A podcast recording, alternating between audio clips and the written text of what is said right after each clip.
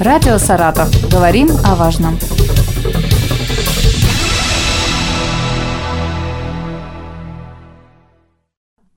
Здравствуйте! У микрофона Вероника Лебедева. 7 февраля отмечается Международный день балета. И сегодня у нас в гостях заслуженный артист России, солист балета Саратовского академического театра оперы и балета Алексей Михеев.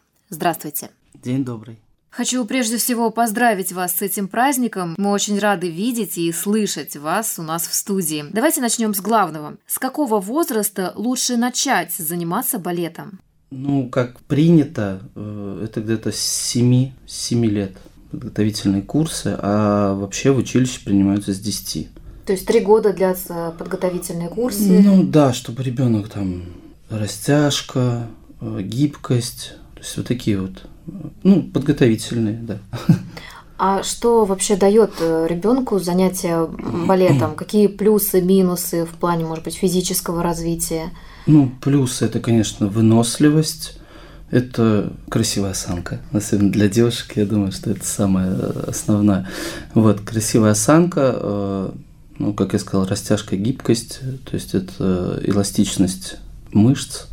А из минусов, ну, это уже в дальнейшем.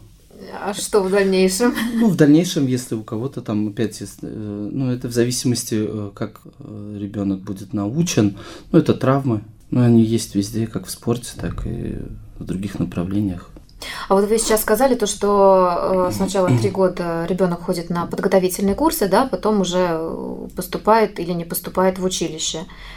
Э, какие вот критерии для детей? То есть, я так понимаю, не все же потом проходят, да?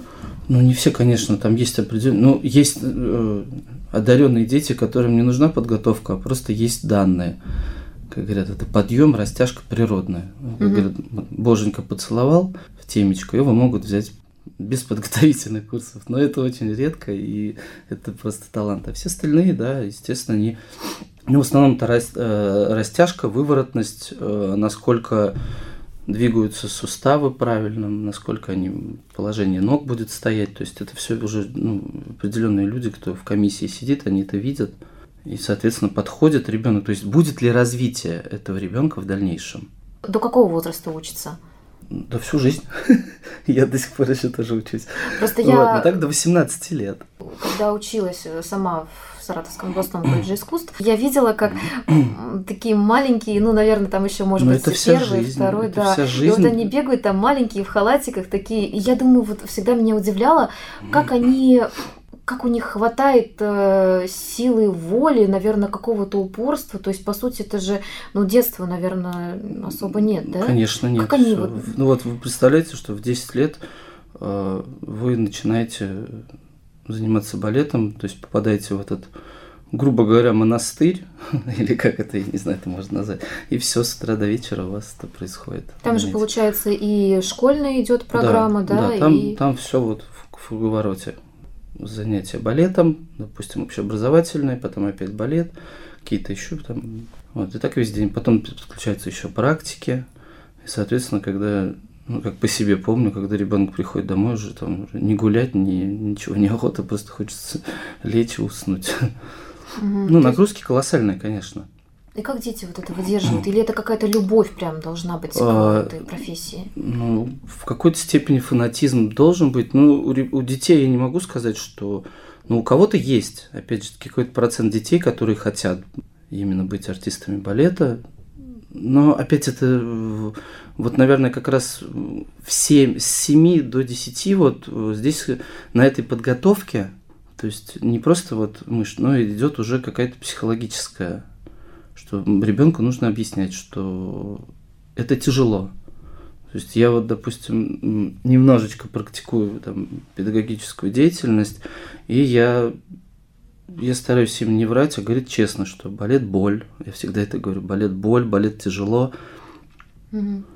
А как часто дети не выдерживают или подростки и уходят э, с учебного заведения? Или бывает вообще такое, то, что взрослый человек, который уже танцует где-то, вот в какой-то момент он решает, что... Нет, ну, я знаю такие случаи, когда э, люди, отучившись 8 лет, закончив училище, допустим, они получают диплом и потом уходят Вот я честно, я не знаю, как это. Вот, вот, вот это, наверное, сильные люди, то есть которые. Это прям другая жизнь уже, да, ну, получается? То есть, ну да, они 8 лет лишенцы дикие, занимаются упорно э, в одну сферу по одной дороге, и потом, э, грубо говоря, мучая себя, истязая, э, потом берут и разворачиваются в другую сторону. Вот это вот, наверное, сложно. Это сильно, я бы сказал, даже не сложно, а сильно. Но они думают, что, ну, наверное, это не мое, и готовы делать. А вот э, у вас и, может быть, у ваших коллег, вспоминая, когда вы только еще были студентом, были ли какие-то такие страхи, что как я сейчас выйду за стены училища, за стены учебного заведения, и э, вас потом распределяют по театрам или вы сами? Нет, сейчас уже этого нет. Это было в Советском Союзе. Было распределение, да, там ты был обязан отработать там, куда тебя направят. И вот нет каких-то страхов, вот сейчас я выйду в большую жизнь, и что меня там ждет, а вдруг ничего не получится, это было все зря. Вот какие-то такие страхи есть? Мне кажется, что, наверное, э, в юношеском максимализме еще, наверное, нет. Наоборот, хочется добиваться, идти. И... Хотя вот у меня особого желания, если честно, такого, чтобы вот добиться в своей карьере э, успехов, у меня не было сначала изначально. Я не, я не был таким прям фанатом диким, что вот я хочу танцевать mm-hmm. или вот идти наверх. в какой-то, про... какой-то прострации находился даже. А потом уже я познакомился с людьми, я его полюбил. В какой-то момент я понял, что все-таки э, то зерно, которое вложили в меня в детстве, оно дало свои какие-то плоды. Плюс э, педагоги мои э, помогли, плюс там другие люди, которые подсказали, что, что и как направили меня, и я его полюбил и понял, что для меня теперь, что я этим живу. Может ли, умеет артист балета танцевать какие-то другие направления, там, например, вок, э, народные танцы, ну, модерн, что еще бывает? Как я всегда говорил и, и говорю, что классический танец это, это основа всех остальных танцев. Угу. Поэтому, когда человек э, владеет классическим танцем, он, соответственно, может танцевать в любом направлении. Хотелось бы немножко затронуть финансовую сторону. Э, сейчас в Саратове появилось много частных студий балета. И не является ли это уже какой-то бизнес индустрии? Вот э, можно ли после таких студий выйти в какой-то профессиональный балет? Ну, если э, здесь, как мы уже говорим, частная школа бизнес, в принципе, самим словом бизнес мы уже отвечаем на этот вопрос, потому что бизнес у нас это направление на постоянный заработок угу. человека, который открывает эту школу. То есть, если в этом направлении мы смотрим, то, соответственно, это простой, да, просто бизнес, где можно заработать деньги. Ну, то есть там не обучают так, как. А э, здесь уже, а здесь уже э, это индивидуальность э, тех людей, которые э, преподают в этом бизнесе. То есть, что конкретно, насколько человек квалифицированный э, специалист. То есть, если он хочет научить ребенка профессиональную сторону, то из этих частных школ также дети поступают потом в профессиональные учреждения, то есть как в наш колледж или в другие училища. То есть, то есть уже без это идет как подго... да? это идет как подготовка. А вот вообще выгодно в Саратове заниматься балетом? То есть человек э, так много тратит времени на обучение, отдает столько сил, и потом есть какая-то отдача в финансовом плане, это то есть в плане жизнь. зарплат? Это жизнь. Э, нельзя, как э, говорил мой я так скажу, наставник, когда я пришел только в театр, искусством денег не заработаешь. И нельзя заработать, потому что э, ты отдаешь душу. Если ты начинаешь думать про деньги, это уже не искусство. А как вообще в Саратовской области обстоят э, дела с культурой в этой области? То есть э, есть ли какой-то интерес у жителей? Ну, у нас э, зритель, я могу сказать, что любит балет, потому что э, у нас очень хорошо ходят, э, даже в Тантал. К сожалению, это, конечно, далеко, и, не то, что это не историческое, но мы все ждем возвращения, конечно, домой. Я называю это дом, потому что ну, я понятно, там провел конечно, да, да. пол своей жизни. С слезами на глазах хожу каждый раз, смотрю, что там происходит, я жду. Я жду, когда он возродится как Феникс. Вот. У нас очень э, публика, еще раз повторюсь, любит балет, и я думаю, что в принципе все хорошо. Когда артисты выходят на сцену, происходит какой-то спектакль, и мы, зрители, уже видим результат. А что происходит э, до этого? Какая работа за всем этим стоит? То есть процесс репетиции, э, как долго вы репетируете, сколько по времени? во-первых, когда есть возможность, то, соответственно, вот сейчас мы с Кристиной Кочетовой будем готовить э, Жизель.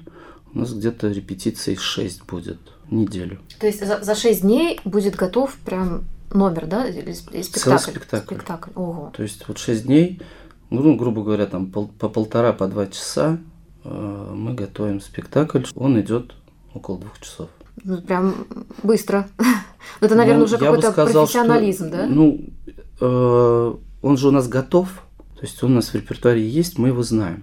А я имею в виду, если с нуля начать. А если с нуля начать, то это все зависит, во-первых, от постановщика и от того времени, сколько у нас есть. У нас стальной скок мы ставили тогда, по-моему, около, около двух месяцев. Но это была каждодневная работа утром и вечером. Это э, в моей жизни, наверное, первый такой опыт, э, спасибо Кириллу Алексеевичу Симонову, самый сложный, но самый интересный. Насколько э, действительно человеческие э, возможности, насколько ты можешь выдержать. Потому что доходило уже до срывов, доходило, ну прям вот, вот честно, да. Когда ты вот, вот честно устаешь и говоришь, все, я больше не могу. Но потом вот переламываешь себя и начиная как от, от крепатуры, от физической боли э, изначально, потому что там другая хореография была, вот, и заканчивая психологической. Вы ранее упоминали то, что сейчас еще начали работать с педагогом, да? И вот, можно сказать, вы побывали по обе стороны баррикад, то есть вы были э, и есть артист и педагог. Может быть, э, когда вы стали преподавать, что-то новое для себя открыли, вот изменился ли как-то ваш взгляд на балет, на артистов? На себя, наверное, немножко, потому что то, что я рассказываю, объясняю детям, я также пытаюсь сначала провести через себя – то есть я должен осознать, потом подобрать слова нужные, чтобы им было это понятно и удобно. Я хочу осознания от детей в первую очередь.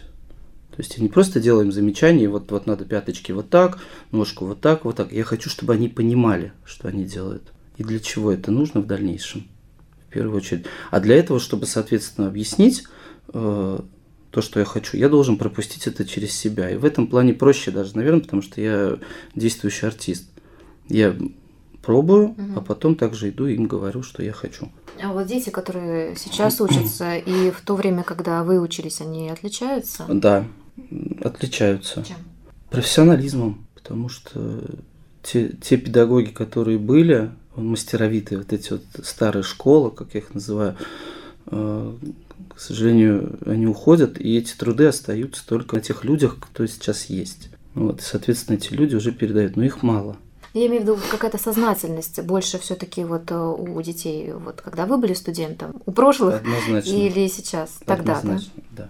А что самое тяжелое в жизни артиста и что, наоборот, вдохновляет, окрыляет? Э, самое тяжелое, да, бороться с ленью, как у всех людей, это побороть свою лень и вот, и, наверное, поиск, когда ты готовишь новую партию, начинаешь искать себя, потому что это такое некое погружение в другой мир, когда ты должен уйти из этого. Ну, я про себя рассказываю. Да? Я себя про себя рассказываю, да, когда я погружаюсь, ухожу и, действительно ищу, чтобы это было индивидуально, чтобы это было интересно и мне, и зрителю, соответственно. Вот, также мы готовили вешние воды, когда это, это тоже самое интересное было мое время. Самое тяжелое, но самое интересное. Вы выступали в Волгоградском театре, да? Да. Волгоградские артисты, они чем-то отличаются от наших? То есть есть ли какая-то волгоградская школа балета, саратовская школа балета, или есть единая русская Нет, школа она балета? единая. Есть просто питерская, есть московская, есть пермская в этом угу. плане, то есть э, столичные направления какие-то. А мы уже, соответственно, от этих уже областные, получается, где, как, где кто как преподает. Угу. Ну, то есть там особой разницы вы не увидели, да? Нет. Нет, там потрясающие люди, добрые, отзывчивые, причем весь коллектив театра абсолютно, начиная вот э, от вахтеров, заканчивая директором. Расскажите о своих планах на будущее, где вас можно увидеть. В планах, вот мы сейчас готовим спектакль «Жизель» 8 февраля, после Дня балета uh-huh. как раз uh-huh. будет.